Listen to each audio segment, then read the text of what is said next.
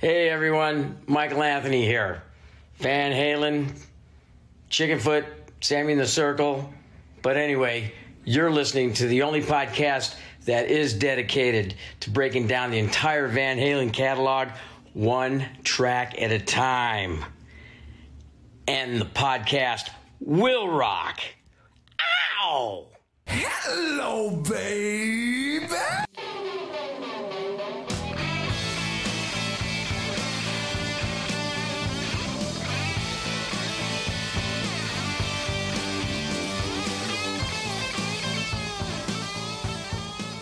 Hey, what's up, all you rockers, rockettes, and everything in between? Thank you for joining us for a new edition of And the Podcast Will Rock. And if you're new here, welcome. Let me tell you about what we do. We are the show that dives into the catalog and discography of one of the greatest rock and roll bands of all time, Van Halen, and we do it one track at a time. I am your co host, Mark Kamier. With me, as always, Corey Morissette. What an entrance that was. How you doing, Corey? I'm doing great, my friend. Uh, looking forward to tonight, but I tell you, uh, I, I, figured I was going to be a, a, little low energy tonight, so I wanted to bring in a ringer. Uh, we were just going to do the show, j- just you and I here tonight, but I thought, God, I, I need I need someone to, to kind of you know carry me, and he's been carrying me for quite a while on our new podcast, the Ultimate Catalog Clash. Let's bring him into the stream right now, Mr. Kevin Brown. How you doing, Mr. Brown? Doing very well, mate. How are you? Doing great. Thank um, you very much for coming on the show last minute. I think it was, about three hours ago? I said, hey, you want to be on the show? He's like, yeah. well, what did you say? Does a, a fat dog piss? And I said, yeah. I, I, assume so. Perhaps, yes. I never understood that saying either. It's an old thing, but I was like, okay, well, I'll use that because why not? It I must get, be an English was, thing. I've never heard I was going to say, yeah. I was like, I was like, you sure that's not an English thing? Uh, I don't know. Yeah, it's like, you know, shit food and bad teeth. It's an English thing. Your words, not ours, but we're not going right. to uh, go against you. So, uh, but welcome to the show. It's a honorary member of the panel, Kevin Brown, of course. Uh, I don't think a show goes by where your name doesn't get dropped at least three times. So, mm-hmm. welcome aboard once again. Uh, always happy to have you, Corey. Uh, a, a lot of a lot of interesting things happening in the in the world of Van Halen. It seems like, uh, and by that I just mean like we're reliving old times. We're we're seeing old footage, and uh, what uh, what else? What has been going on? Can you give the people some Van Halen news context? Absolutely. Well, first of all, uh, and this is actually, uh, I think Mr. Brewer posted this in our Discord first. He, he always likes to, to scoop everybody uh, on the Van Halen news desk. Our good friends at the Tape Archives, who are doing that great documentary on 1984 uh, in that era of Van Halen, posted a flashback to 1989 and a video and an interview with Eddie Van Halen and Michael Anthony uh, from OU 812 era. So that that's really interesting. Go check out the Tapes Archive YouTube channel uh, for a, a, ton of great content. But uh, that especially was really cool. But the big news is just the holy grail of Van Halen footage, and that it's almost a complete. Uh, uh, set from uh, the Van Halen Castle Donington 1984 show, The Monsters of Rock, uh, where they played with ACDC. Um, pro shot uh, from the side of the stage. Um, people have been looking for this this gig for forever, and uh, they've and all of a sudden uh, I, I, don't even know who the original poster was because it's been taken down and put back up so many times in the last few days. mm. But um, he didn't have the audio, the audio, but somebody actually took the time and synced it. There were there was some bootlegs going around of that gig, so they synced up the old bootleg with the video, and it just looks stunning. Kevin and I were watching a bit of it here uh, before we hopped on the call here tonight. It's just if you're like Holy Grail, I, I, think maybe even undersells it. This is if you're a fan, you know, give us this pro shot completely cleaned up with real audio on a Blu-ray, and fuck you, you would make a mint. You'd be printing money. It'd be insane. But oh yeah. The, amongst Van Halen fans, this has been absolutely huge.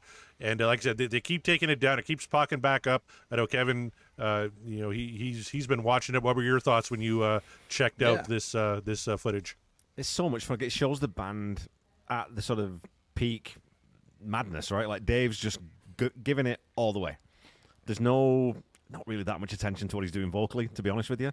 But it doesn't right. matter because what he's, he's just there for the show. But there's you know a few things get thrown at him, and Donington's not a place. They're not a forgiving crowd. That's a really weird, kind of mean crowd sometimes. Um, I remember when a, a British spoof like parody band called Bad News played at Castle Donington once as part of the second part of their of this mockumentary thing, and they would get like so the the lead singer and the, the guitarist, uh, who's a very famous comedian, hadn't told the other guys that yeah they're probably going to chuck stuff at us. Didn't tell them it was actually going to be bottles of piss and sort of all this. Sort of Oh, stuff. God. so they just got drowned. Yeah. Fucking But yeah, was- animals, man. Great fun, man. I mean, it's so much fun to see that from the from the side of the stage and to get that different vantage points of the band.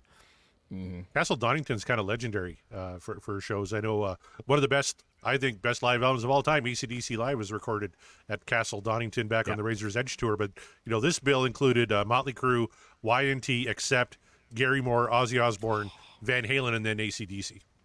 Ooh, Accept German, German extraordinaire. That's right. Pretty damn good bill way back in 1984. But yeah, you see Van Halen uh, at the height of their powers performing in front of 65,000 just sweaty, crazy heavy metal fans. Yeah. And it, it, it's it's just glorious. I, I uh, would recommend everybody go to the Van Halen news desk, click on the link before it maybe goes away again. I, Yeah. I, I think this is maybe the third time it's been been uploaded, but uh, uh, whatever it is, the record company or whoever, is someone from Van Halen's camp, they're they're they're quick to, to try and find it and, and get it taken down. But definitely worth a watch. It's absolutely phenomenal.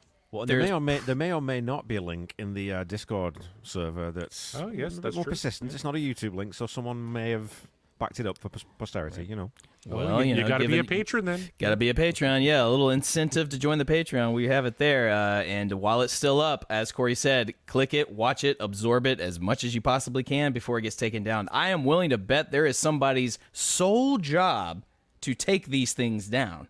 that's, that's just what they do all day. They scour the internet, find uh, uh, footage people are uploading, and try to like take it down before they hit them with a copyright claim or something. That I, I am determined. There's probably even a team of people that that's just what they do all day long, and that that sounds awful. But Tom uh, Tom Armbruster says that he's seen Accept live. Well, how's Bragging Camp going? Uh, also, all um, I actually I had a chance to go see them live just a few years ago, but I didn't go. One because I forgot, and two, uh, I don't.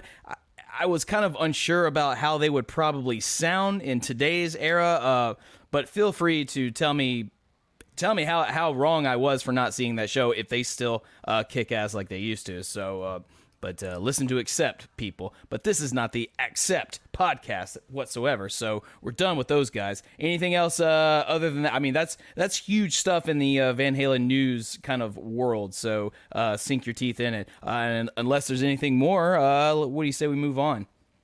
Absolutely. Uh, of course, uh, go get a copy of Mammoth 2. Uh, Yeah. Fantastic record, doing very, very well. Uh, doing better in Canada than America. We have better taste in Canada, isn't that right, Kevin? Than those damn Yankees. So uh, I'm not going to argue that. and go pre-order your copy of the collection too. The van hagar collection of records that are coming out completely remastered. Actually i was on the van halen store today and i'm like you know what? I have original pressings of the first six records. I don't have the remasters. Oh, will, does, will my wife divorce me if i order both at the same time and get the the 2015 remastered of the first six and uh, the, the collection too i'm still humming and hawing back and forth You be- let me know you in the better discord space maybe. space that out. I would I would suggest spacing that out. Don't do it all. does at anyone have a couch i can sleep on if i go ahead and order both uh, We do, but it'll take you a really long time to get here. spare bed in, in the back corner here, mate. Anytime. oh, there he is. There you go. and, and you got an electric drum kit i'm going to kevin's place There we go. Yep, there you go. uh, Josh said he met Wolf Hoffmann at NAMM, so that's kind of cool. Ooh, uh, like the recent one, recent NAMM, because that I'm would not be sure which awesome. NAMM, yeah. Um, but uh, either way, is oh okay. So Tom saw them uh, back in. He said 86. one eight six. So I'm assuming I'm assuming 86, So yeah. that uh, not to date you or date myself, but that predates me by a year, buddy. So I don't know how you know what? feel about that. What? You know, you keep calling him Tim. He's allowed the odd uh, spelling mistake on on a, on a That's true. chat. That's true. Yeah. I called him I Tim need- just that the one show, and then I corrected myself and I took it back. Uh, by the way, Hmm. Josh said he, he was at NAMM in uh, uh, 2013. 2013. Okay, right on. Good stuff. But uh, Hey, Jeff, he's back. He didn't miss anything. No, What we're, up, we're just Jeff? yakking. Just yakking. to Castle the uh, people not in the know, we always uh, we always shout out the the uh, lurkers in the live chat uh, when they come up and when we're doing our recording. So if you want to get involved with that and hear it uh, at the same time, join the Patreon and you can be a lurker. So. Just throwing that. Uh, Tom's Ooh, wife like says, this. "If you want the thing, buy the thing." So hey, there you go. You want the thing? I like Corey? Tom's Buy wife. the Yeah, thing. I'm, I, am going to tell. No, I, am going to tell my wife. wife you know, like like Tom's wife said, I, I, should just buy the thing. So there you go. Tom's wife. Whatever said, Tom's so. wife says goes. She's the boss. But honey, Tom's wife said. All right, I'll go to indeed. Kevin's house. Yeah. um, well, Corey, I gotta say, um, I I was eager, and uh, uh but uh, I was sort of kind of um hesitant on how I would react about uh, last week's poll. Because last week we discussed the track that is our namesake. That's right, we went over and the cradle will rock a uh, a mainstay, I would say, uh, about Van like in the Van Halen repertoire. I mean, you just it's it's one of the ones I certainly think about when I think about Van Halen uh, in a short list. So I was very curious on how the voting would go for this poll, and um, I'm not gonna say I'm disappointed. I am just still flabbergasted. I'll, I'll use the word flabbergasted because while the score is high, it should have been higher in my opinion. So the voting out of uh, 140 votes, 94.3% what dreams are made of. A very respectable score. Great score. Only a 5.7% dream is over. But my question to the 5 0.7 percenters is who hurt you in this lifetime that you would just downvote that song or are you doing it just to expect a reaction like this out of me because uh because you know when my buttons be pushed i react uh and and i'm sure people get a, a nice thrill out of that but corey does this Corey, Kevin, what, what do you make? What do you make of this score? Is it is it a respectable score, or are you just kind of like, I give up? again, I mean, I don't think any song's ever going to get 100 because you are going to get. No, people not. probably do have the odd sort of legitimate reason why they just don't dig it for some reason. What's frustrating is when you don't get people saying why, right? Like yes. I would love to know why you're downvoting this song. It's one of the it's one of the songs that defines this band. You know, it's one of the songs you think of as when you think of Van Halen. And yeah. it's a great fucking tune. It swings hard. It's got a great guitar riff. It's got a great vocal. I love the lyric in this song, which I don't always mm. with Dave. Everything about this song's great. Same. So God, I don't know, mate. I got nothing for you. of course. What what flabbergasts me is it's third highest on the record. Like you're you're talking about like wow. definitive Van Halen song. It got beat out by Romeo Delight and Take Your Whiskey Home, which was a, a staggering ninety eight percent. Which is a great which, song, but yeah. I, I, would rank Cradle of Rock higher. I I personally feel that uh, it's you know the the best song on the album, but that's just me. Um, but still, like 98% for Take Your Whiskey Home, while Cradle of Rock doesn't even crack 95%. Like I just, I'm, I'm just, I'm, I'm, I'm baffled. I'm baffled. I'm flabbergasted. I'm all the adjectives that have to do with those words. So, but maybe, just maybe, uh, we'll get some explanations. As you say, Kevin, that's the most frustrating part about this is, yeah, vote the way you want to vote. It's cool, but I want to know why if it's a if it's a nay um, unless the, it's obvious. But if we're talking about a different song, but this song in particular, I really want to know. So going to the comments here, or, or the uh, the tweets rather, on the poll, I'll read out the ones from our uh, patrons because uh, that's what happens when you join the Patreon. You not only get to lurk on the show whilst we're recording, you get to uh, have your tweet read out loud as we would discuss the poll. So join the Patreon, please. First up, our buddy Sean McGinnity from the Sean Geek and Fast Fret podcast. He says, What's not to like? Honestly, again, Dave scores on the lyrical content. This song shows a lot of maturity for Van Halen from the sound to the solo to the quiet parts. Enough said, you know? Uh, and he, he's not wrong. What's not to like? Uh, our buddy Ryan Powell says the lone single from Women and Children First and The Cradle Will Rock represents Van Halen branching out from the first two albums with a with great success, bringing more depth while weaving an interesting tale. A ton of Eddie interjections only serve to elevate the whole for an easy What Dreams Are Made Of. Very eloquently put of Ryan to say, "Yeah, the song rocks. What's up?" Uh, but we appreciate that. Jeff Brewer, Jeff uh, lurking right now, so he can elaborate further if he wants to. Uh, he says it's scoring higher on the poll than I expected, but it deserves to be up there pretty high. You're right. Uh, not a personal favorite of mine, but the song is way too good and way too iconic to downvote. Has to be what dreams are made of. I agree. It is too iconic. So just based on that alone, you would think that uh, they automatic automatically it would just shoot up right to certainly at least to tie it up with take your uh, take your whiskey home, right? At least I, I, would expect so. But then again, uh, you know, I have to temper my expectations because these polls drive me crazy sometimes. uh, Scott Monroe says, My favorite rock and roll nursery rhyme. if it's not what dreams are made of to you, well, maybe you hit your head too hard when you fell out of the cradle. Hashtag rock on. I see what you did there. Good job there, Scott. Uh, too long didn't read. This song rocks. What's up? yeah, exactly, Ryan. So that's that's for all the uh, the Gen Zers uh, that are listening right now. If we have, if if there are any, that's how it goes. Uh, Rava Flav says total banger. It's definitely got a bit of a dark mood to it, and Mike's driving bass makes it moodier. Uh, this is the song that when my wife asks, "What are you listening to?" and I tell her about the podcast, she says, "So I assume that their first episode was "And the Cradle Will Rock." Well, you tell your wife, not quite. it, it, was not. Uh, it was show 93. So. yeah, show 93. It, t- it took a while. It took a while to get there, but uh, we got there. Um, and uh, some jerk named Kevin says, brilliant opening track from my favorite Dave era album. So this one is your favorite Dave era. Yeah, Women and Children is my favorite for sure. Yeah.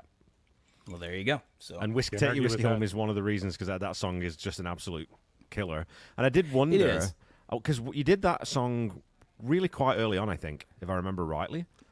And I don't it was, know how I just looked it up here. Okay. It was uh, 30, uh, 33. Relatively yeah. early. So I don't. I wonder if the number of people voting in the poll sometimes can make a difference, right? So because if you've got, mm. let's say you get like sixty people voting, mm. you're not mm. going to get as big a swing there if everyone's kind of voting one way and you're not going to get as many of those people coming in trying to fuck up. Maybe maybe Mariano and his cult cult had a day off that. You know that. that you, you know you know what I'm kind of seeing, uh, kind of in and around whiskey though, is every Sammy track from around that time, uh, high 60s, low 70s. Every Dave track 94, 98. Now people uh, 84, 81, 91. I, I, think we had more Dave fans voting uh, back in those days. Sounds like it seems to be the case here. So yeah, there you go. A lot of a lot of interesting factors, but still, my mind it be blown.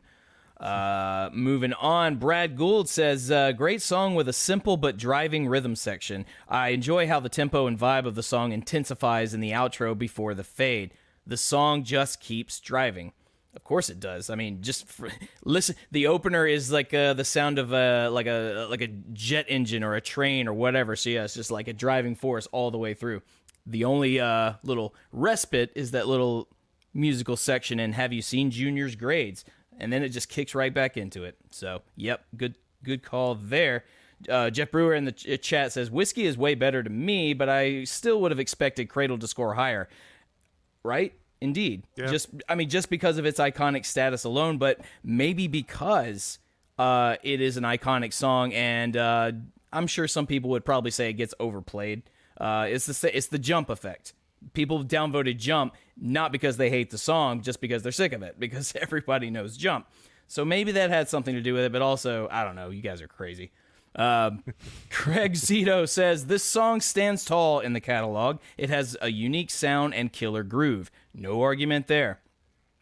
Uh, let's see here. Going forward here. Is that all the? Oh, and our uh, our uh, latest uh, patron there, Janice, says never tire of this song short and simple. So yeah, she she's she's feeling it. Everybody's feeling it. There you go.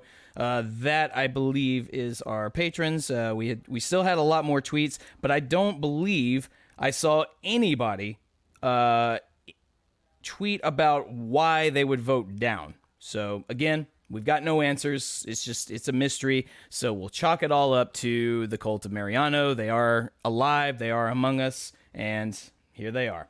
They're assholes. And Tom says the problem with being a lurker is he comments in the chat and forgets to comment on the Twitter. So, Tom, if you got a comment about uh, last week's song, please put it in the chat now, and, and Mark will read it in his dulcet tones for you. You know, just just a quick comment on "And the Cradle Will Rock," the, mm-hmm. the nursery rhyme, not the song. What kind of evil shit is that nursery rhyme? Rockabye Baby on the treetop. Yep. First of all, yep. why are you putting babies at the top of trees? That's a stupid idea. That's a when bad idea. A cradle will rock. When the bough breaks, a cradle will fall, and down will come baby, cradle and all. Fuck. What? What? Yeah, What are you talking about? most most nursery rhymes are uh, some fresh hell. Uh, and. Josh in the chat just reminded me he d- he d- he did tweet uh, our our buddy Josh. He says, "Down voters, may all of your endeavors and aspirations manifest themselves swimmingly." Hashtag Mercury retrograde. So you're not wrong. You know we're, we're we're trying to get out of that, but we're still in it. So maybe yeah. I'm just going to assume just a lot of uh you know trolls in the dungeon, and they're just uh we're just like nah fuck it. We'll just say no just because. Um, but joke's on you. It still scored uh 94%, so still high. But did it need to be higher? Personally, I think so. Was that a And, little, uh, here we are. was that a little Harry Potter reference there, Mr. Kamara, that I spotted? I mean, Well, it he's a might have been. pothead. The trolls Yeah, in the he- dungeon? he- Well, He's a I was a pothead for pot. sure. Let, let, let me put it this way: I I was quite a quite a fan until I had a uh, disagreement with the creator. the author. Yeah. yeah. yeah. Uh, now we But finished off nevertheless. women and children first. Uh, uh, just going back to to the Chazalytics, um, that is currently our fifth uh, most popular uh, record, or sorry, sixth. Uh, we have 1984 Van Halen, Fair Warning, Van Halen 2, and Women and Children First, fifth. 88.8%, What Dreams Are Made Of, 11.2%. This dream is over. So, pretty good ranking for uh, Kevin's favorite record, Women and Children First. Fair Warning still at number three. Now, I just want to remind everybody this Saturday night, 9 o'clock Eastern Time, we are doing our official Fair Warning ranking show. We have our, our ballots in from our patrons including Kevin. I reached out to some special guests, including Steve Rosen, who wrote the book Tone Chaser. He's going to be on the show coming up pretty quick. Greg Renoff, Eric Senich. Um, I, I, I tried uh, guys like Jas Obrecht, but he really didn't feel comfortable ranking anything. He's a very positive dude, and I, I totally get that. That, that was totally cool. it. But uh, Kelsey uh, sent in a ballot. Of course, uh, Sean Geek, Fast Fret, all of our old buddies, uh, the folks from the DLR cast, all sent in ballots. Let's find our ultimate fa- uh, fair warning rankings. I can tell you right now, I've been uh, inputting the votes in. What we're doing is, excuse me, whatever song you rank number one gets nine votes. Whatever song you rank number two gets eight, and so on and so forth, all the way down. So your the ninth ranked song gets one vote, and then I tabulate them all up, and we find out what our official ranking is. And I can tell you right now, the battle between one and two is fierce. It has been going back and forth every single day. I think the current lead for the number one song on Fair Warning is three votes. So I'm still waiting to get about three or four ballots in. So that could change again. But the battle between one and two and eight and nine is really, really tight. And uh, I did have inquiry in, uh, inquiries about where to uh, put into the uh, uh, your ranking. Um, I say put it in the Discord, but if you're not part of the Discord and you still want to throw in a ranking, go ahead and uh, slide into the uh, Podcast Will Rock Twitter DM, and uh, and I'll see it and we'll tally it up for you. Yep. So there you go. Or uh, rock at gmail.com. Uh, Yep, people have yeah, been sending uh, their better. rankings in that way. That works too. So you have until Friday, and then I'm going to compile them all. Then Saturday night, we go live, and uh, we're going to announce our official rankings. Then we're going to have our patrons on the call. Uh, Eric Senich is going to try and drop in as well, uh, Nice. j- just to talk about the rankings. So that's going to be a lot of fun this Saturday night, nine o'clock Eastern.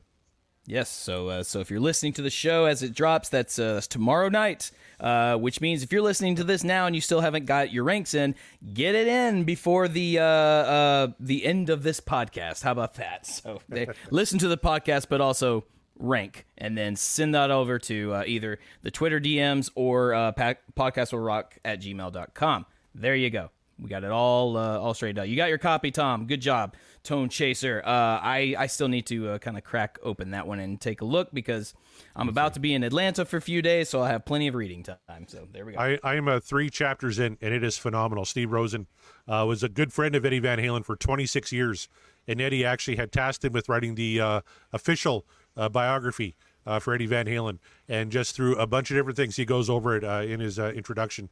Uh, it didn't quite happen when he was live, but after he passed on, he kind of went back through all the old interview tapes he did uh, with everybody associated with Eddie and all the old uh, uh, phone calls he had with Eddie, and he compiled this book, and it's absolutely fantastic. Steve Rosen is going to be on the show uh, end of September, uh, so be on the lookout for that. Hell yeah. And yes, uh, Jeff is trying to skew the results. He put Unchained ninth, not because he thinks it's a ninth ranked song. He might. I'm assuming it's only because he's trying to get he's trying to, to rig the system as much as he can Trying to rig it. Yeah. That is such a Mariano move. Boo, don't Jeff. Don't fall for it. don't do it. How do you live with yourself? How do you live with yourself? Unbelievable. Well, Uh, so the uh, we get the polls out of the way, and now I think it's time to do our favorite thing of the show, and that's not spin the wheel just yet. It's instead say it with me, take a drink, manifestations, everybody. Mm. We're gonna manifest the song that we want the wheel to spin. Now, as uh, Kevin pointed out before we went on air, the the wheel is looking a bit uh, bit thin lately, or in terms of uh, we only have so many tracks uh, left, and it's anybody's ball game. We we still have so much from Balance to do. We still have a lot from the Fuck album, uh, and hell, we've we've still got quite a, fit, a bit from uh, Van Halen one. So it's anybody's guess at this point. But I'm gonna ask Kevin first. What do you want to manifest for the show tonight? Well, in the Discord, I'd manifested one thing. I know what you said in the in the Discord, but I, am going to go and change my mind. I'm calling an audible. That's a that's a right football is. term, right, Corey? I think Yep, like calling yep, an audible. sure. thing. Okay. Yeah. I'm going to go That Summer works. Nights. Because Summer that's Nights. a song from 5150 that I just absolutely adore. It's got some great guitar playing on it. And it's one of those songs that I think that if you were a Dave guy and you didn't love the new era, I think that's one you still got to listen to and think, well, Ed's killing this on this record. So, Mm-hmm. yeah. So Summer Nights, that's what I'm looking for. Okay. All right, Summer Nights. Corey, how about yourself? Spanked. Oh, I see what you're trying to do. But uh, Let's do it. and hon- Kevin and, honestly, Charles and, and. Chaz, they both want spanked, so let's do it. He wants spanked. Uh, Tom uh, said he wanted House of Pain. Uh, and I believe, uh, let's see, did somebody else say House of Pain as well? Nope. Okay. Uh, Ryan Powell once Can't Stop Loving You. Uh, we've had we've had that one a couple of times, so uh, it's maybe it's time. Maybe it's time for a Sammy track. Uh, and I think I think that's all the in the Discord. That was yep. There we go. So uh, and hey, all you lurkers, if you didn't put it in the Discord, uh, what do you want to manifest tonight? Or if you if you did uh, put it in the Discord, go ahead and say it once again.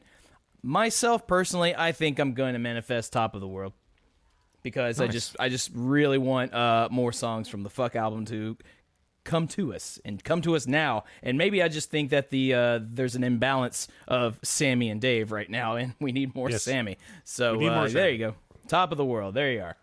That's a gooder. All righty. Are we ready to roll then? I'm going to shuffle this thing. Uh, let's see, we got three current lurkers watching. We got Kevin. Let's do it four times, shall we? Four times. Two, three, four. All right, here we go.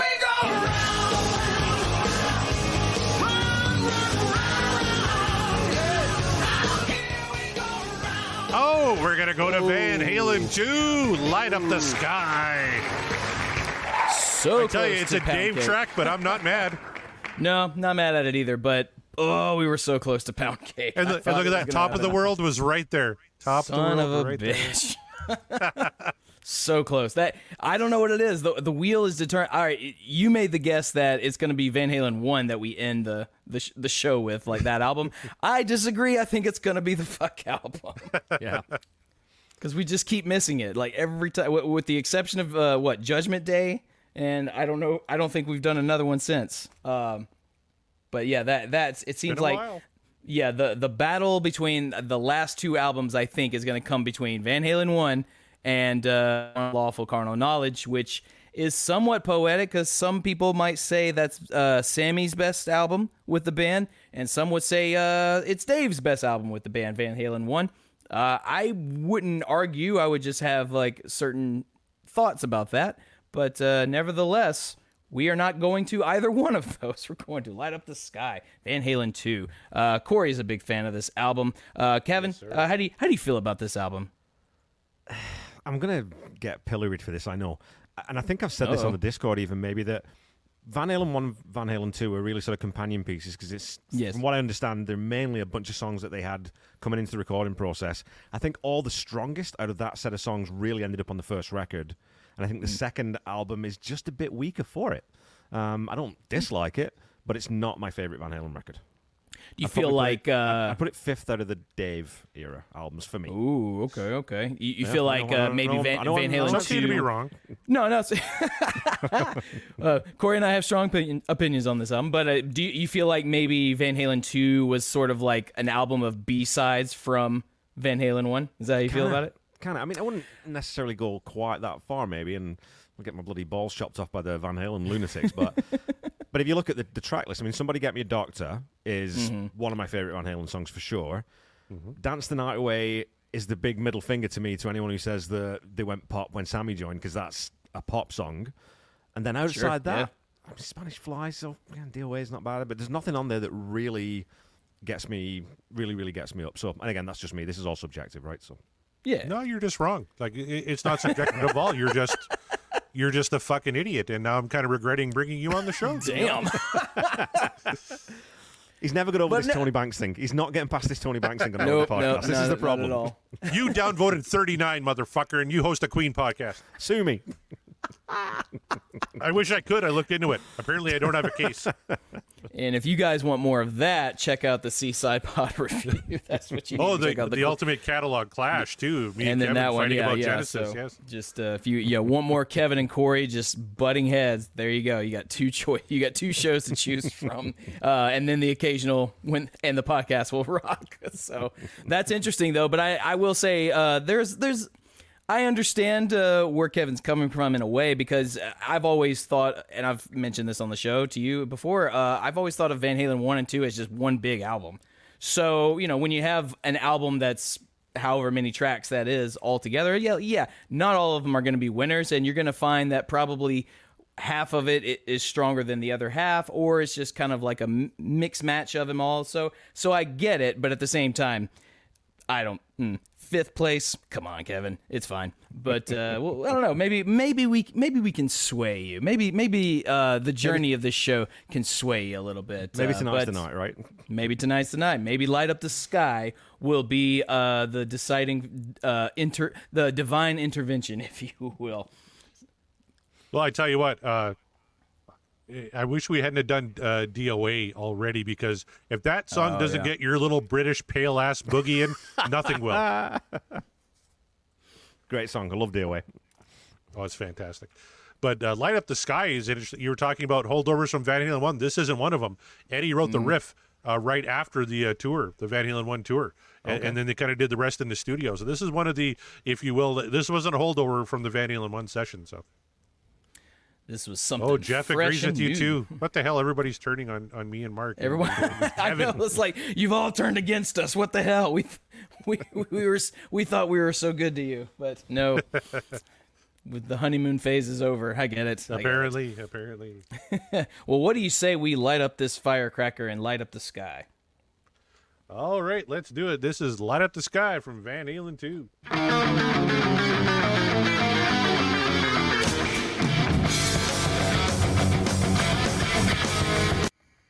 I mean, come on, come on. That's a wonderful intro. That's a wonderful like rock and roll like.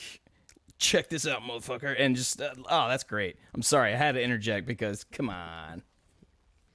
Kevin's got nothing, or he's. I'm just letting He's Mark waiting. have his, have, don't let Mark have his moment in the sun. No, I'm good. I'm good. I just stomping had to. I just had to right? mention a hell of an intro. That's all I had to say. Hell of an intro, yeah.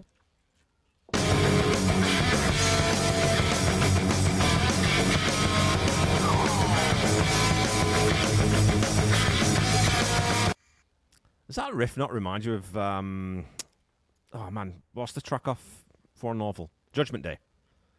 It's Little the bit, yeah. same kind of Dun, dun, the same dun, rhythm. yep. Certainly, it's really close. It's almost like There's sort a of similar, yeah, kind of a. It's, got a a, vibe, eh? similar approach. Yeah, maybe maybe uh, subconsciously uh, a little bit of light up the sky kind of seeped into uh, the writing process of Judgment Day, Maybe. or I don't know, just maybe. I mean, look, Eddie's a blues player, uh, and uh, a lot of times in uh, blues music, well, in rock music in general, you're you're gonna rehash a lot of uh, familiar riffs just because there there's a format, there's a for, or there's a formula and a structure. Um, so yeah, that's that that's not uh, not a huge shocker that you might uh, hear one in another song. Tom in the chat called out something I wanted to talk about, and that's this interplay between Mike and Eddie. Uh, and th- there would be so much rancor between, you know, Eddie and Mike, and Eddie especially about Mike's playing. But man, it, it, it's that kind of jousting between the bass and the guitar that I love so yeah, much. Yeah, it's so cool. I just imagine the two of them just uh, not even like checking out their fretboards or the bridges, like where they're picking. It's just like they're just looking at each Yeah. other, just like dead eyed, and they're just like, "Who's gonna blink first, you or me?" That's It's like, yeah. Eddie says uh, Mike contributed nothing, but I mean, That's Did just not true. Like, I mean, I, yeah, I, was, I just don't. I'm not. I don't. I don't want to speak ill of the dead or call Eddie a liar. But it's like that's just that's not true. That can't be true. like sure he didn't you know come to the group with any like songs or riffs or anything but you got to think he had maybe and maybe we'll talk to steve rosen i know steve rosen already in the three chapters i read talked about eddie would complain quite a bit about mike just just showing up and getting a paycheck and, and doing his thing but mm. i would like to think he had some uh, input uh, you know into like this intro section of this song just how he's playing the bass against the guitar And Yeah. I'd, I'd say two things to that too. One is that regardless of how good a bass player Eddie Van Halen was, you know, because Eddie could have laid down all the bass tracks in the studio himself if he wanted to, really, and I'm sure Yeah. it would have been great. But he Yeah. doesn't play the same way that Michael Anthony does. Nope. So you get a different flavor, and it, it, that's what Van Halen is: is all four of those guys together. And then the second thing is, I mean, come on. Mikey earns his paycheck every night on stage because that guy was just as much a showman as David Lee Roth was. It was amazing watching that guy live. and you know talk about what, what he contributed nothing's like no he contributed these bass lines because yeah and we've heard we've heard what eddie sounds like uh recording bass uh, on an album and it, again doesn't sound anything it doesn't sound anything like what michael anthony would have done. So it's like yeah he's contributing his playability. He's contributing his uh, ability to uh do killer harmonies uh, on top of that, you know, so what if he's not coming in with, "Hey, I wrote this thing. Can we make something of it?" would if you were in a band with the Van Halen brothers, would you do that? Would you have the balls to be like, "Hey, hey guys, I, I wrote this. You think we could flesh this out?" Like, no, because they'd be like, "Nah, we're good. We got it because we're Van Halen." Man, Elvis Presley only ever wrote two songs. No one gets on his case about it. I'll get on his case about it. I would. Yeah, come after Well, me, it- Elvis fans. I, I think Mike even mentioned that in some interviews. Like, I- I'm in a band with a genius. Like, uh, Dave Grohl talked about that when he was in Nirvana. Howard Stern kept Yeah. needling him. Why, why didn't you give some of these songs, uh, you know, offer them up to Nirvana? He said, "Are you going to present a song with fucking Kurt Cobain in your band?" Like, no. Why would you? Exactly. Yeah. So I mean, you know, people. Eddie could complain about uh, uh, Mikey about bringing nothing to the table all he wants, but like the truth is that he did, but he just didn't. Um, he didn't overstep where he felt he might be overstepping. So it, I, I don't know. I find that kind of uh, commendable. Do you guys know? Because I mean, I, and I don't. Like, how much of that is overplayed too? Like, how much is that overegged? with, Oh, Eddie hated Mike, and is it? Because it could be one of those things where he said something off the cuff once or twice, and it's just been taken and blown up into this huge thing. Where really, it might they might have just caught him in a bad moment or whatever it might have been. Right? I don't know. Because Well, he, lasted, he there's was in two the band things- for a long time, so Yeah. if he was that bad a bass player and Eddie had that much of a problem with him, he would have been gone way earlier, right? There, there's two things that come to mind. One, he was always kind of resentful that uh, it was him and Dave that did all the songwriting and stuff. Right. And uh, uh, obviously, Alex, you can kind of put in that same group with Mike, right? I don't think he contributed much to the songwriting, but obviously he's Eddie's brother. Eddie's not going to call him out. So there's always that kind of resentment on that because they had their, you know, in 1984, actually, they retroactively went back and said, you're not going to get any songwriting royalties for, Yeah. for this album and going forward. But uh, I also heard that um, after like Sammy split with uh, Van Halen, uh, Mike kind of went with them and, and kind of played with the Wabos and kind of did that kind of thing because Van Halen was kind of, you know, uh, you know, kind of inactive at that point, and apparently that kind of hurt Eddie. Like you know, Sammy left us, and now Mike went with him, and I, I think that kind of added to the vitriol uh, that that Eddie kind of had uh, had for Mike because Yeah. he, he felt kind of abandoned by that. Well, I mean, you you, you can't be uh, in this relationship forever if uh, if it feels like it's you're not you're not it's a uh, it's supposed to be a give and take, and if you feel like you're uh, taking more than you're giving, I mean, like what did what did they expect him to do? It's like, hey, you you don't contribute anything, and also you're getting no uh, songwriting royalties, so meh, deuces, and then you know Yeah. Sammy leaves. Uh, Mikey has a good rapport with him, and he just feels like, yeah, you know what? I think I want to try, you know, try something else. Bye, you guys. And like, wh- and then you have the nerve to act surprised again. You know, not not speaking ill of the dead, but you you can't have been that upset that Mikey left. You know, given the circumstances. But Well, you know, And uh, Kevin and I talked about that in the latest Ultimate Catalog Clash. We talked about uh, Genesis uh, w- was doing everything individually, and then they kind of moved into more of a group songwriting, and everything was credited to the band, and that kind of Yeah. fixed some problems within the band. And, and Queen did the same thing uh, after uh, a kind of magic. Their next albums were all credited credited to the band. Here's a situation where it kind of backfired. Uh, it, Also in Nirvana, actually, it happened this way too, where Kurt Cobain said, "No, I think I want a bigger piece of the pie because I'm doing all the fucking work." And here, uh, Eddie Van Halen kind of said the same thing. You know, Dave and I are doing all the work, and Alex he put in there too. Uh, you know, we should give Mikey less. So that's not always the best way to go.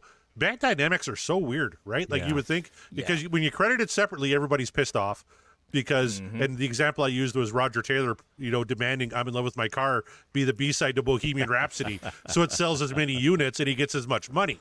So the, there, there's that. dynamic. So Brian May and John Deacon are left out in the cold. But then you have a situation where when you have it all credited to the band, you think, oh, it's fair. We're going to split it four ways. We're Van Halen. This is great. We're all working hard. But then the two guys who are actually writing the songs like, wait a minute. Fuck that. We're doing all the work. We want a bigger Yeah. cut. So, God, it, it's so weird, uh, band dynamics, I tell you. because it's all about ego. That's that's that's all it is. And I money, right? Well, I love And, you that. get mean, more money, money. but Yeah. I love that Certainly line in the money. movie. That uh, line in the movie Young Guns, where he kind of just where I think Chavez looks over and says, "Ain't easy having pals." Yeah. So I think, okay, it's like family, right? And sometimes uh, it's kind of tough. It's hard work, but Yep.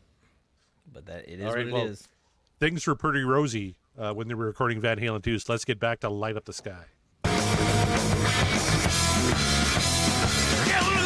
Backbreakers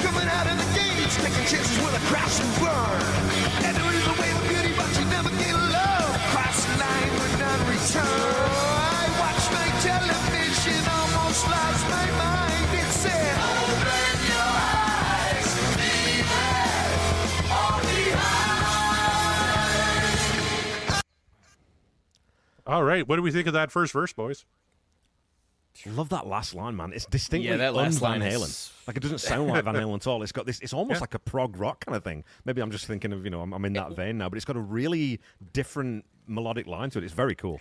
Yeah, it does and it doesn't. Yeah, I, I'm I'm with you there. It, in, in a sense, it does because like you listen to it and you go, yeah, there's that familiar Van Halen like harmony, you know, Yeah. that uh, uh, uh, uh, cadence, if you will. Um, but yeah, the the way that last bit is structured, you're you're right. I was I noticed that too. I was like, oh, that's kind of a kind of a different, especially Van Halen two era. Like that's very different Yeah. from what uh, what they were doing. And I believe that's all Dave. Uh, I don't think we get uh, Mike and Eddie harmonies until the chorus. Oh yeah, Interesting. Maybe that's what it is. Then that's one of the things that maybe kind of throws it a little bit. But it's just again, it's not not even the sonics of it. It's the they don't usually do it that way. It's, that sounds more like Rush than it does Van Halen. Well, Yeah. again, not a, that's not a criticism. It's very very cool. Yeah. It just doesn't sound like this era of Van Halen's all. It maybe it's because uh, Mikey is pretty uh, pretty prominent uh, so far from what we hear. Like he's the bass is really high up there, and he is doing quite a bit. I was just uh, like motioning, like pretending I was playing along with him because he's galloping quite a bit for these uh, for this riff. So maybe that yeah, I could I can understand the the Rush comparison for sure.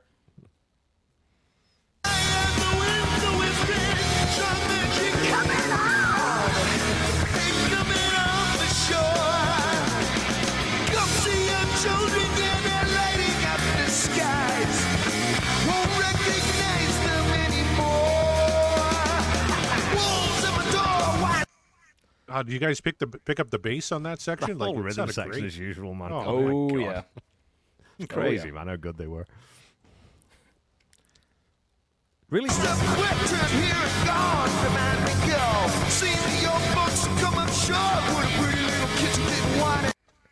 oh, Everybody's Oh, sorry. laughing. What did I miss? no, no. I just, I'm just gonna say something. Then you start the song, and I tried to back up. There was a pause. I'm like, these assholes Yeah. have nothing to say. They're ruining the show. I'm going to play the track. And then you start talking your fucking Mariano all over again. Remember, it's the notes you don't play are just as important as the notes you play, Corey. This is a jazz. Everyone knows this. So. Don't bring does that jazz onto mean? my Van Halen show, you motherfucker. This is rock and roll, not jazz. That's right. And this- so is this from what? link. This is 78, 79? Is it 79, this record? Uh, Van Halen 2 was Uh, released 1979. That's correct. Yeah. sounds great, man. Like Oh, the know. production sounds so good on this, and that's you know we talk about this lots as Van Halen fans, where you know 5150 OU812, cer- certainly OU812, just sonically doesn't have that same wallop. Where this thing is just blows your face off how good it sounds. Mm-hmm. And dare I say, maybe a little better than Van Halen 1? Like production wise, mix wise? Maybe, maybe I'll have to go back and listen again, but There's side-by-side uh. I mean, th- there's definitely like a uh, there's a subtle difference, especially if you listen to them like one after the other, th- uh, for sure. Uh, Yeah. But I don't know. I have to. Yeah, I'll have to do uh, another analysis of that myself. Because this motherfucker is clean. Like it sounds good. Yeah, and it the- is. I, I love the mix because you got that that bass just kind of peaks out every once in a while, little higher notes, and then goes back down, and it it just oh it works so well. Mm-hmm. You you got to be a real son of a bitch to say Van Halen two is better than or worse than uh, Van Halen one. And Okay, look. I'll, it's, what I'll throw back at you here, Corey. I'm not letting this lie. I will not be slighted like this, sir. I will take that challenge. show me, show me the "I'm the One" on Van Halen two. Show me the "Running with the Devil." really, dance the night away. Somebody get me a doctor. Out of love again. Light up the sky. Spanish Fly is almost as good as Eruption. There I said. DOA. Beautiful Girls is a perfect album closer. Yeah, I don't know. We'll get into it on the uh, the album wrap episode, hey? That's right. We're going to do a Ooh, ranking show on that one. So that one's gonna get heated. Yeah, there's a special preview for you guys. Uh, whenever we finally get through Van Halen two, it's gonna be a showdown. And uh, to, to answer Tom's, uh, is this the remaster? I don't believe it is. I, I think this is the 1979. So let's get back to her.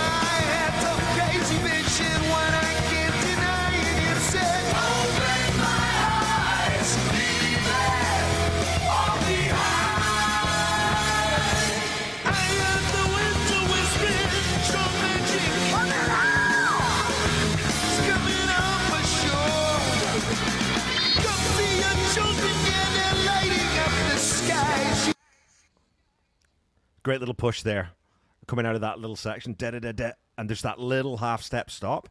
That's tasty, man. I love that. Oh yeah. And uh, you know when D- when Dave uh, vocally speaking, when when Dave did that howl, when he when he was able to do that howling sort of scream uh, uh, scream singing, uh, you know what I'm talking about. He really made it work, and I have no idea how he's able to like be uh, intelligible with his words when he's doing Yeah. that because like speaking as someone who's uh, who screams quite often there are going to be times where it's like i don't know what the hell mark's saying he's just screaming up there it's like well yeah because screaming's hard to enunciate um, but for that when he's just uh, i believe what was the line he used right there they're lighting up the skies and he's like ah! i can't get that Yeah. high right now but yeah you know what i mean just like it's very clear and it's just very it's impressive. That's what I'm trying to say here. It's like it's extremely impressive, and uh, Dave was very, very good at it uh, in his prime. It's it's almost it, you, you couldn't you almost can't call it screaming either though, right? Because it's No, it's not screaming. it's yeah, almost like a bad a example. squeal. Almost, it's got that weird. And no one else does it either. I've never heard another rock vocalist who uses that kind of phrasing. So it's very distinctive and it's very uniquely Dave, right? I- Well, and, and right at the high end, like it's always at the end of the, like he'll he'll sing it, and then right at the end, just throw in that squeal. That's Yeah. Very that makes him the twentieth greatest uh, rock and roll singer of all time. And I'm, glad Jeff Brewer uh, agrees with me. He says none of those songs are "I'm the One" because all these songs are better. So thank you, Jeff, for agreeing with me that every song on Van Halen two is better than "I'm a, One- I'm the One." Kind of a controversial opinion, Jeff, but uh, I agree with you.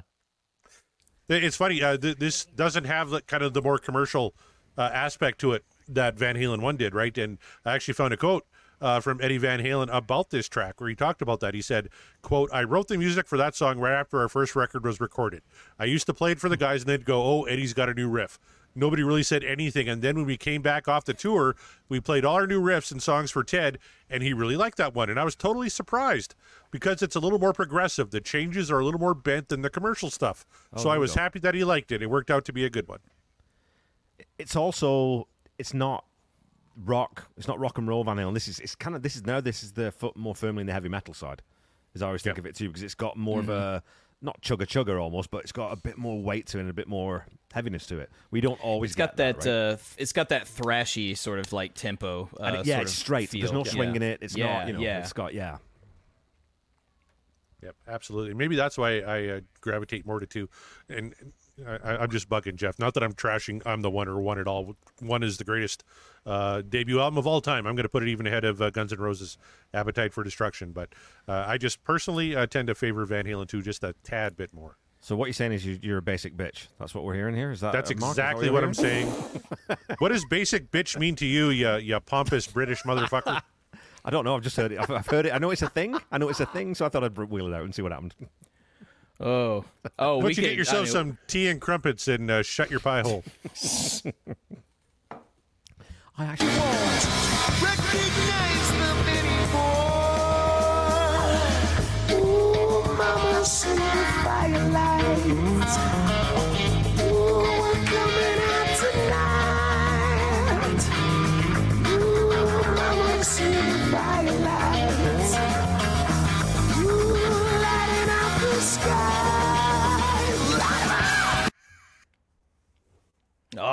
you would, you would stop it right there. Well, Kevin uh, told me Kevin's You're muted, muted, so I'm going to call I'm going to call him all sorts of names till he unmutes. Stupid British tea and crumpet eating motherfucker. Damn it! There you go. Came in on damn it.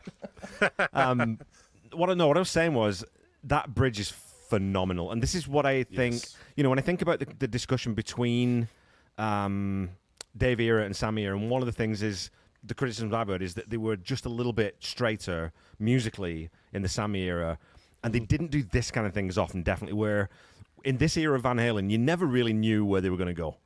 You never knew what Eddie was going to do, what direction he was going to take it. And again, you're not expecting this here because it's a really heavy song, and then you get this bright major key, twangier kind of. It's just, it's just so cool. It's just a great little bit of relief in the middle of this song.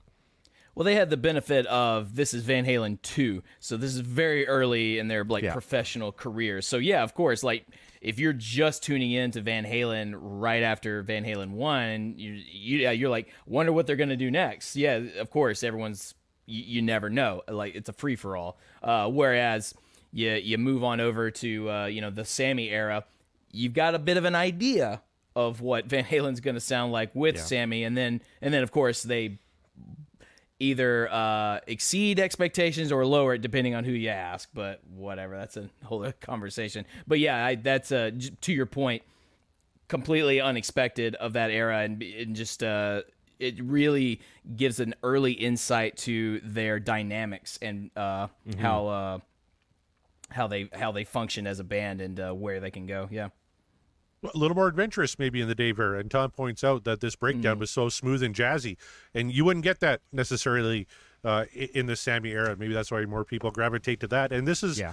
uh, not one of the holdovers from Van Halen one. Uh, th- this came, you know, he said he recorded uh, the riff right after they recorded the first record, and then the rest of the song they, they kind of put together in the studio. So they they've matured quite a bit. Remember, at this point, you know, they've been living with the Van Halen one songs for quite a while, from like the backyard party days to uh, Gazzarri's and you know the whiskey and all that stuff on the strip.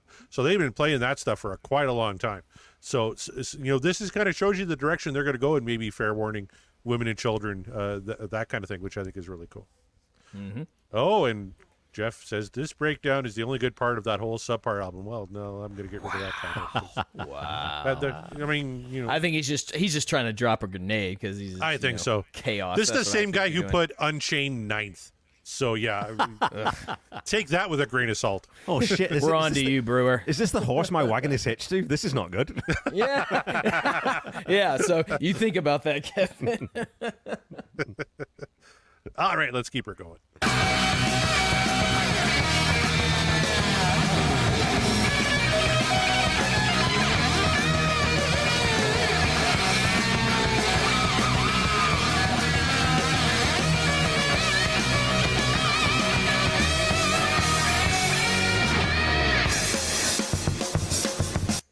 Jesus, My God. Christ. And I, I'm, I'm glad Jeff had to uh, uh, say Clarify. kidding. Some of my favorite songs are on there because if you call that fucking solo uh, subpar, my God, that was fantastic. you can see why people like other guitarists didn't necessarily love Eddie because when he came out, he just changed the game so much. No one else can play that. Ritchie No. Blackmore from Deep Purple, who was a, a shredder and a brilliantly inventive, gu- Blackmore can't play that, you know, and it's just. It, it, one thing with Eddie is it just always seems like it's totally effortless. He doesn't have to try; it just drips out of him, and it's just like wow, wow. And then you get that we're coming out, out of that, and we're getting that drum fill or that little drum pattern that, that um, Alex is playing. Like, holy Jesus Christ! I love it when he does that. It's like, okay, Eddie's, you know, face melting solo. I got to throw a little shit in here to people so people know that I'm still around too. I'm still here. I'm still existing. you know, it's like I'm also a Van Halen. Yeah. But the bass lead into that was fucking great too. Like the whole band is cooking on this track. it's Cooks, man. Like it's Great song, so far so good. And, you know, not not to tip my hand, but it's like the song is cooking so far, and you know we're almost done with it. Yeah. Oh, good. Jeff agrees. That solo is not subpar. Thank you very much. No, yeah, I no, totally it is agree not. with you on that one. Yeah. All right, let's keep going.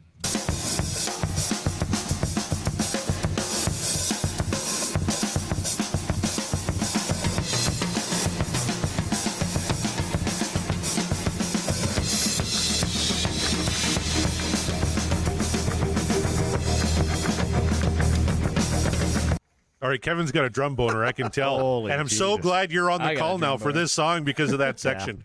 Isn't that something? oh my damn. god! And the production on that, it sounds. It's kind of got that big Bonham tone to it, right? Where it's Yeah. just epic, massive, massive drums, and it's saturated in reverb.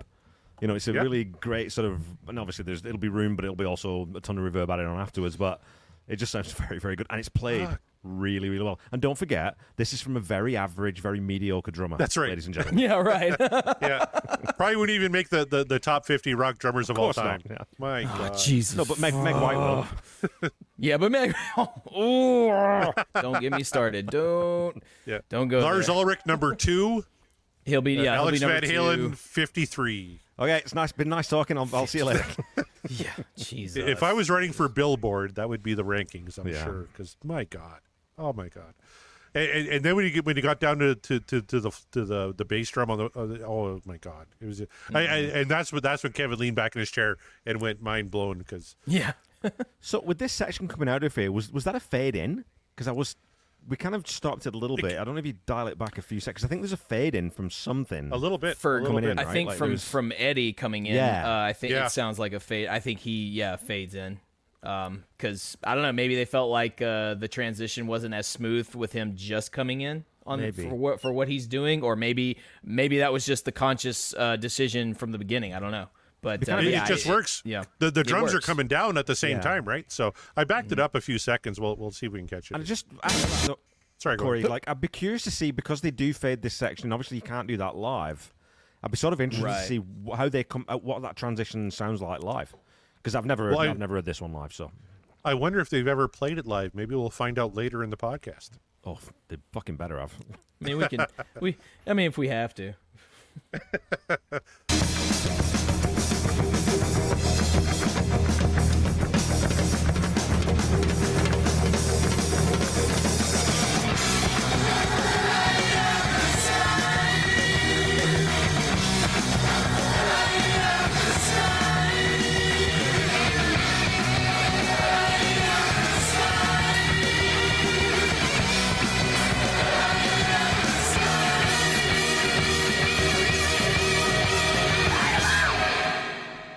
Light up, motherfucker!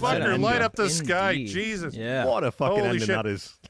So uh, Jeff Brewer in the chat says Amy just be rolling up his uh, volume on his guitar. So that could be Yeah, 'cause- maybe.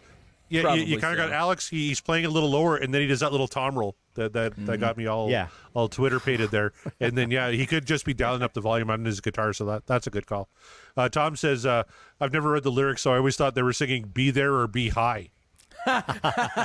I could I could hear that too. Uh, if it makes Yeah. you feel any better, I wasn't quite sure what they were singing either, so I had to like check the lyric sheet real quick. I was like, oh, light, okay, lighting up the sky. Got you. Yeah, of course they are. But uh, Well, I think you guys get have it. talked. You guys have talked to this before, though. With some of these Van Halen songs, the words don't really always matter that much. It's the it's about the cadence and whether it adds to the melody and everything else. Where he's hitting all the you know the, the consonants, the the hard uh, plosives are in the right spots.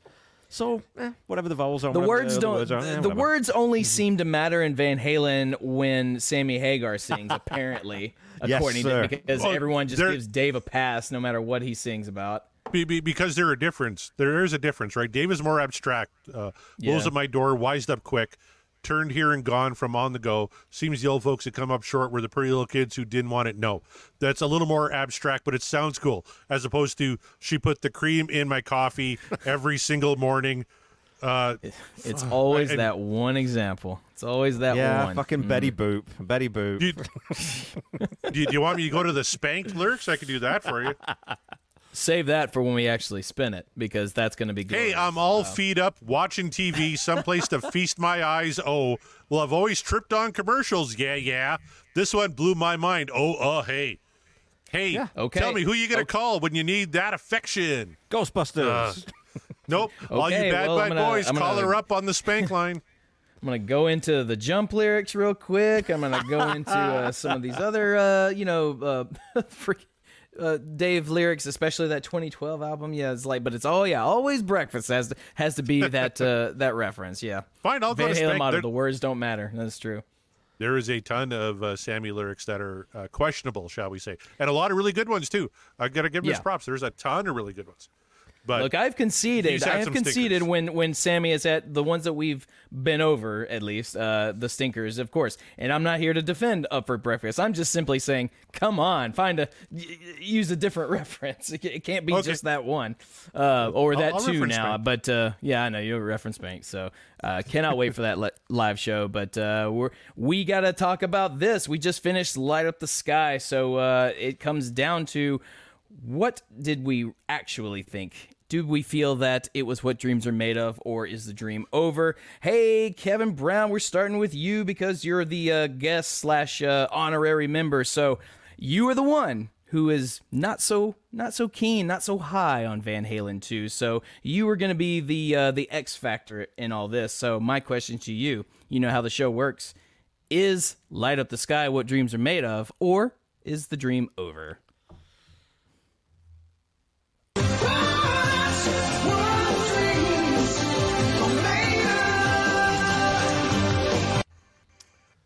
Yeah, I mean, come on, seriously. Anyone who downvotes this again, you just give your head a shake. It's what is it, three and a half minutes, something around there, probably. three twelve. just three twelve. Get in, get out, smash him in the face, beat him over the head with rock and roll power, and then get out again. It's just, and- and you know, I quite like the lyrics in this one too. They are abstract. They don't actually probably mean very much, but Dave's and I've been hard on Dave as a singer. You know, we've talked about this. You guys have brought me around to the Dave camp, and he delivers the shit out of this. Sings it great. Um, musically interesting. It changes direction. You've got some stuff in there. We got a drum break, which I don't know if we've had up to this point in a Van Halen song, like a protracted drum break like that. Not Fucking one like that. I don't think. bass melting Not like that. solo. Mm. Great bass, like different harmonies. Yeah, this is a stone cold winner for me. Easy. There you go. Uh, Corey, I think you and I are just going to vote at the same time because I'm pretty sure I know your vote. So, uh, shall we? Three, two, one. All right.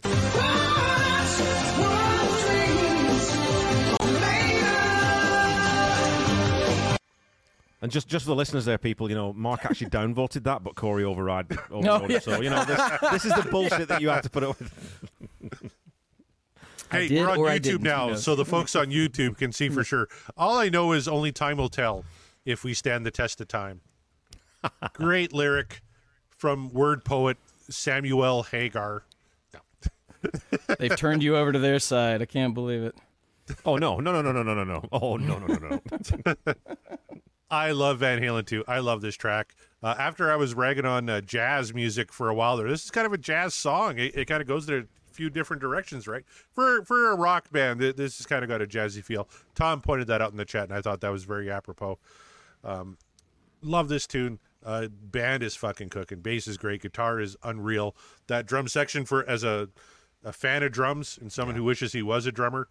Uh, love that. Even that little tom roll as, as he's kind of fading down and kind of playing a little lighter before the guitar kicks back in. Just it was just added perfectly in there, and I, I know Kevin agrees. Hundred percent. Great, great tune from a great, great album. Uh, not my favorite on Van Halen 2, but definitely, absolutely what dreams are made of.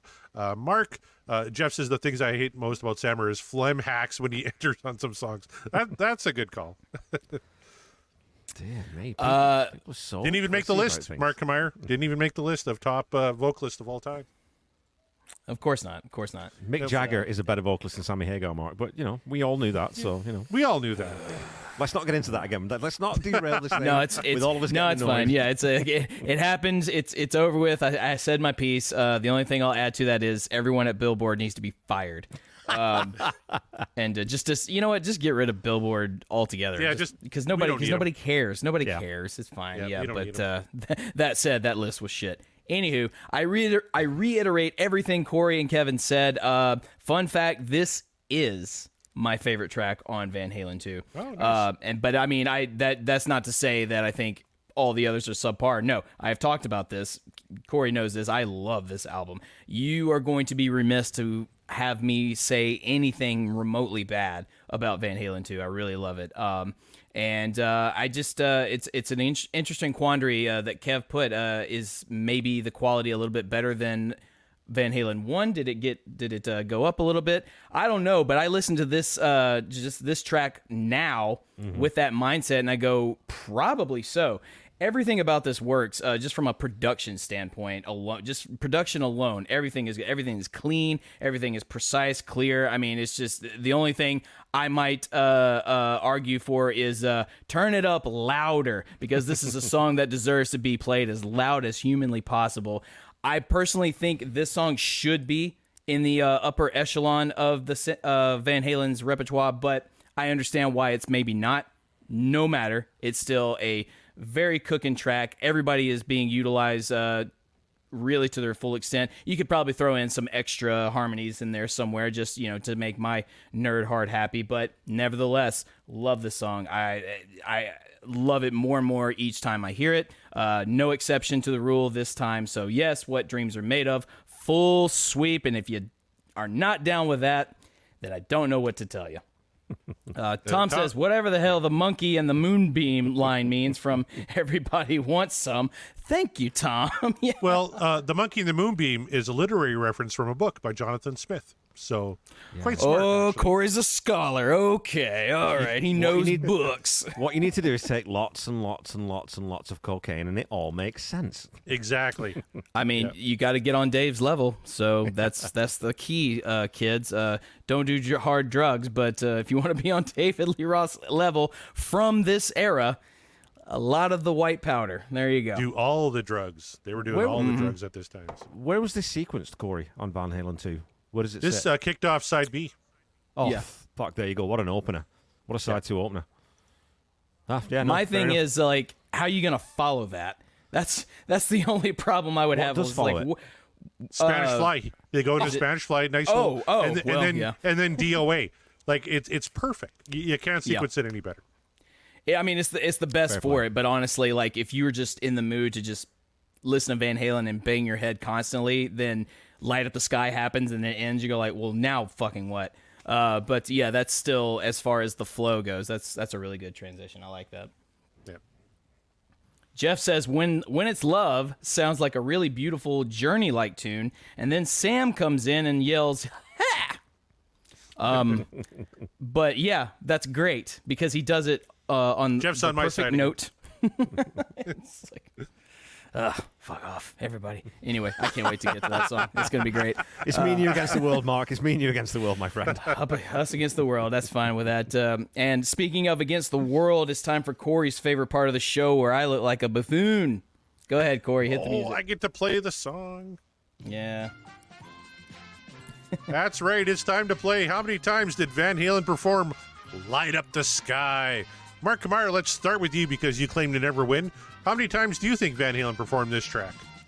Personally, I feel like they should have put this on the set for every single tour they ever did. Like I Should have I- been I four or feel five hundred times, right? Yeah. Should should have been. Uh, but I'm going to venture a guess and say it wasn't. So let's say I'm going to say they did about 150 times. 150 times. All right. Uh, how about you, uh, Mr. Kevin Brown? Yeah, that's. I was kind of going the same sort of region. I think because here's my what, what I would say is I think they probably played this almost all the time on the tour for this album, and I'll bet they played it lots on the tour for Fair Warning because you're still building up that catalog, and at that point you probably got about 27 or so songs. This is definitely one of the stronger ones out of that set. Mm-hmm. Then I think maybe after that it would start to fall off. So you said 150. Yeah. Well, I just got to decide either way. I got to decide like I got to. This is game theory now. I'm gonna go either. I'll go 151. Fuck you. It Okay, no, worked. no, no, screw that then. Okay, what else? Nope. Then? No, no, no. That's fine. That's fine. No, you I'm- won, Kevin. no, you won. The correct answer is 181 times. oh, oh wow. oh man. I'm sorry, Mark. I should have. I should have. No, no, it's cool. I don't win. so- The, that's that's what the game is. Like I don't win. To Mark Kamire, we say Well, at least I wasn't as far off as I normally typically am. You know, like 150. Like, uh, would you say it was a 181 times they 181. Yep. Yeah. Yeah, so you know, I was only you know 31 off. It's fine. Dude, if And- I'd and gone first, if I'd gone first, genuinely, I was saying 150. 100. percent That's exactly what I was going to say. And then I would have said 151. and, and and both of your reasoning was 100% correct. They played it 98 times in 1979.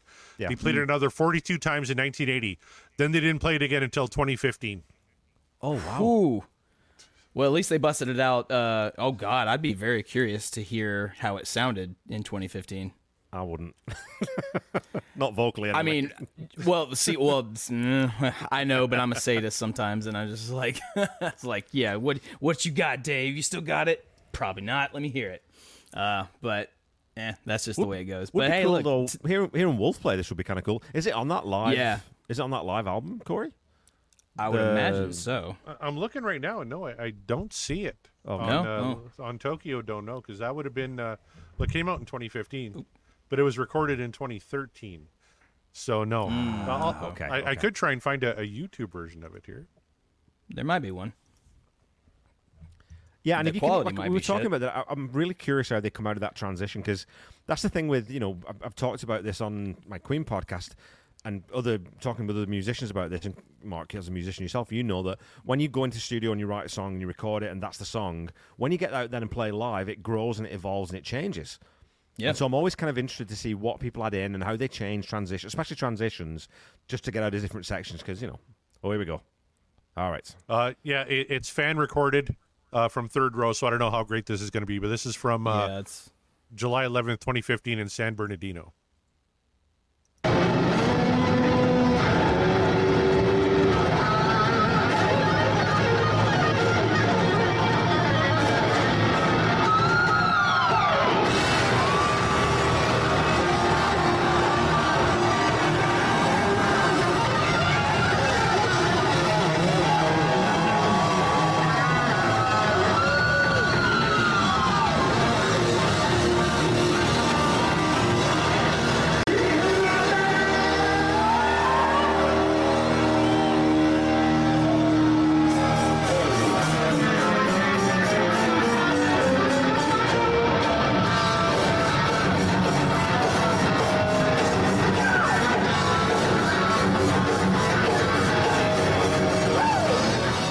This was a Wolfie request because he had a lot of sway on the set list Yeah. in 2015.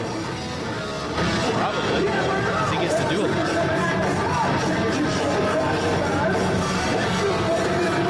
Too, maybe Jeff knows in the comments. Is that drop D tuning that he's playing too? Because that bottom note, that jugga jugga, jugga, it's got a that's really deep. I wonder if that's drop D tuned. Well, it's not in the key of D. I can tell you that. No. Um, I'm trying to. The next time I see Eddie play, let me.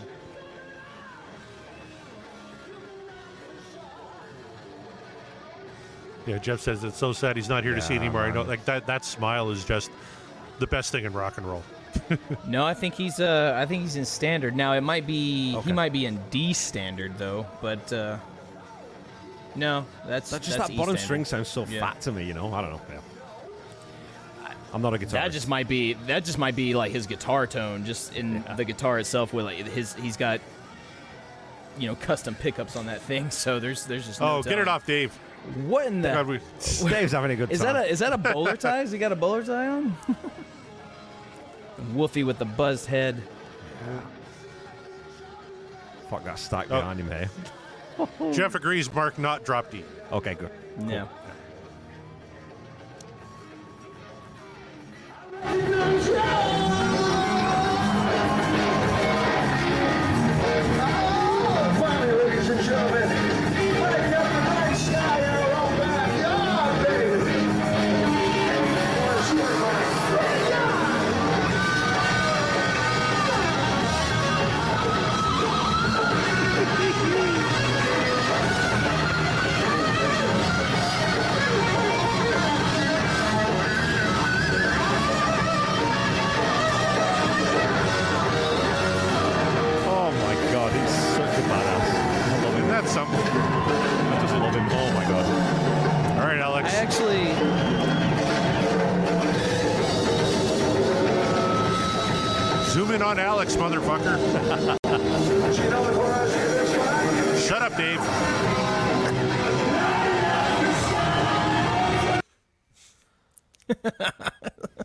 Shut up, Dave. With your banana shirt. Um, half step down is what Jeff says. That's I agree. It's that's what it kind of okay. sounds like. Um, so fair enough. So E flat. Uh, I tell you, look, it's it's kind of a, a blessing and a curse that I never got to see Van Halen live because if I had, I have a feeling I after witnessing Eddie all night, I might have gone home and sold my guitars. I'm just like, nope, not doing this. You're not the only one. Can't, can't you hear that a can't do lot, it. yeah. it's just like it'll never get better than that. It'll never get as good as that. It'll just it'll never happen. You know. Hey, I'm going to give up drums for the same reason because I watch uh, Alex Van Halen. So I think the difference with the Van Halen because I did see them live once, and it was with Sam on the was it the Best of Both Worlds tour, or whatever the hell that was called. Um, Oh, yeah. The thing that it when you go see Van Halen live, the only thing you leave with is a sense of absolute joy of music. You That's just fall good. in love with music all over again because you see four people on stage, and even if they're having problems off stage, they just fucking love playing music, and they do it really, really well, high tempo, and they play for the fucking crowd, and they give it everything they got, and it just leaves you feeling fulfilled.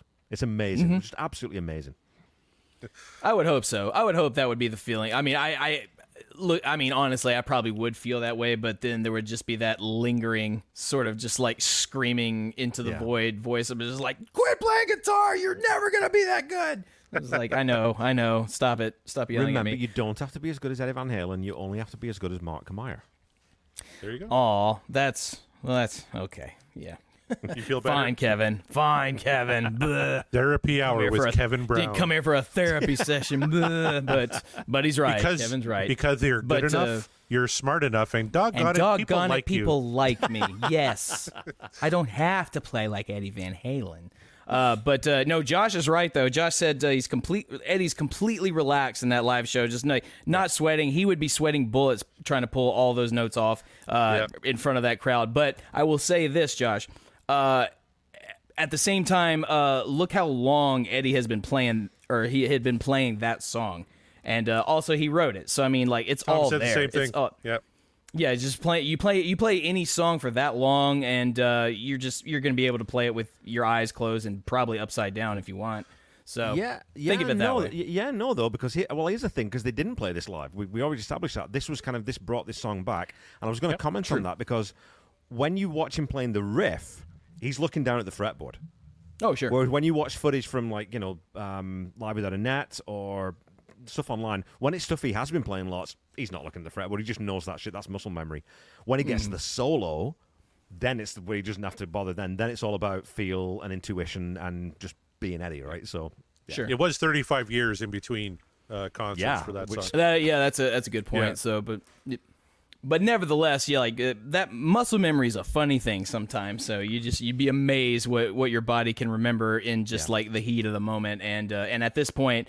Uh, I'm not sure how far into that particular tour they were, but they played it. How many times you said uh, in like around that time? Uh, In 2015, never- they played it 41 Yeah. times, so it was a mainstay. in so, 2015. so let's just let's just say, for argument's sake, this was like in the middle of the tour, so he had already been playing it quite a few dates. It's like, oh, okay, yeah, I remember, I got it, cool.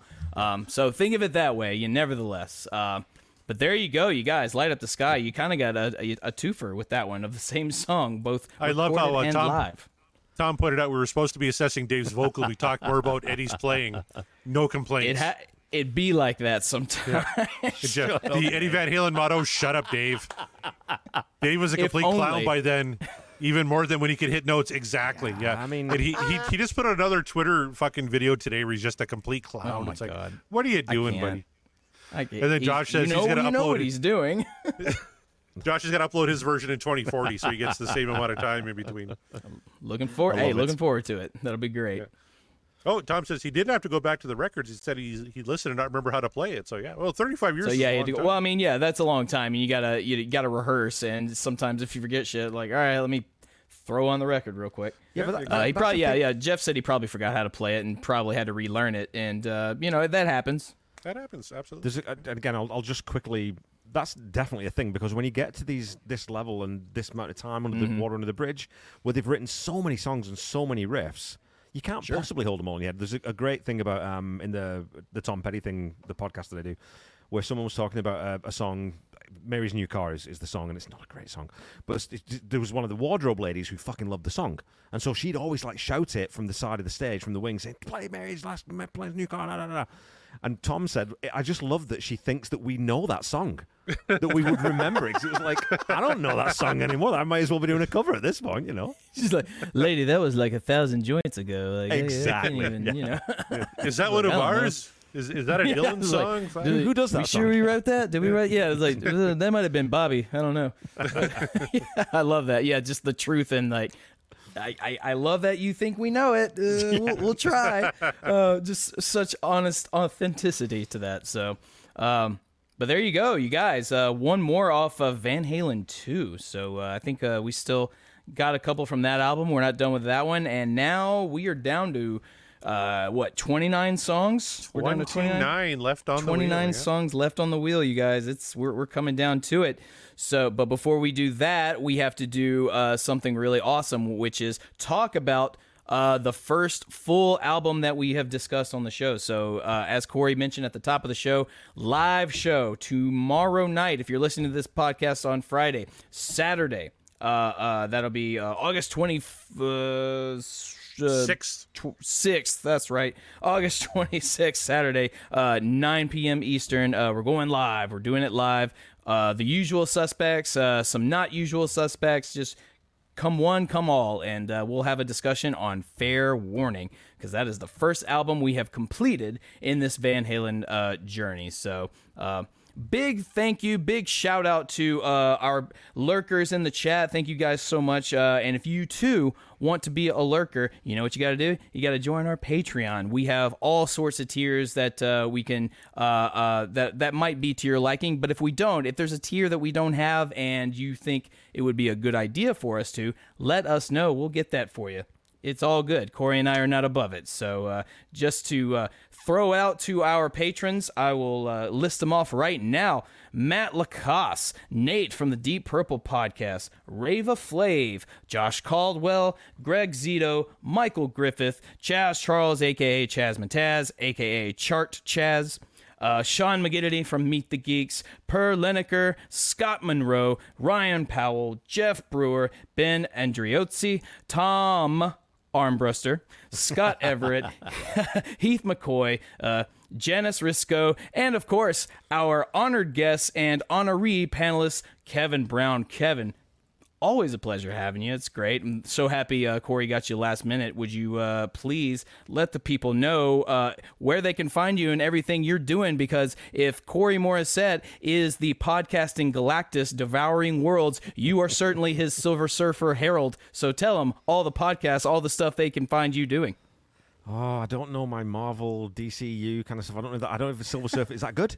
Is that good or is that an insult or a compliment? I don't know. It's fine. Um, you can you can find me at the Tom It's Petty fine. Project and Seaside Pod Review.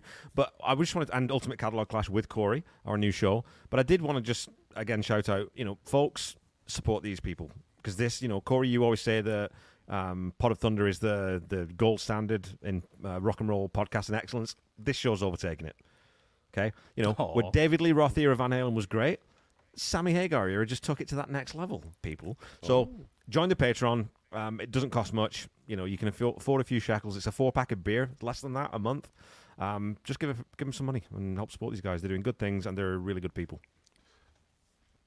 Well, thank you so much, and uh, and hey, if you uh, if you if you don't want to throw the stones to uh, support the Patreon, you can still support us by sharing the podcast, telling your friends. You know, if your friends have are Van Halen fans, let them know what we got going on. And hey, we've got merch as well. So uh, this is not our merch. This is just a Van Halen shirt that I'm wearing. Uh, but uh, we do have merch. So uh, podcastwillrock.com. Go check out our merch store. As a matter of fact, most of those designs designed by this guy, uh, Kevin Brown, because he, he loves a good inside joke, and we do too. And boy, that's, the the merch store is full of them. And if you get those uh, the merch with the inside jokes, you will be in the know. And then people will be on the street going like, "What the hell is that about?" And you go, "You gotta listen to the show, and you'll know." And then you'll then we'll all be united in the front. So there you go. Buy a T-shirt or something if you want.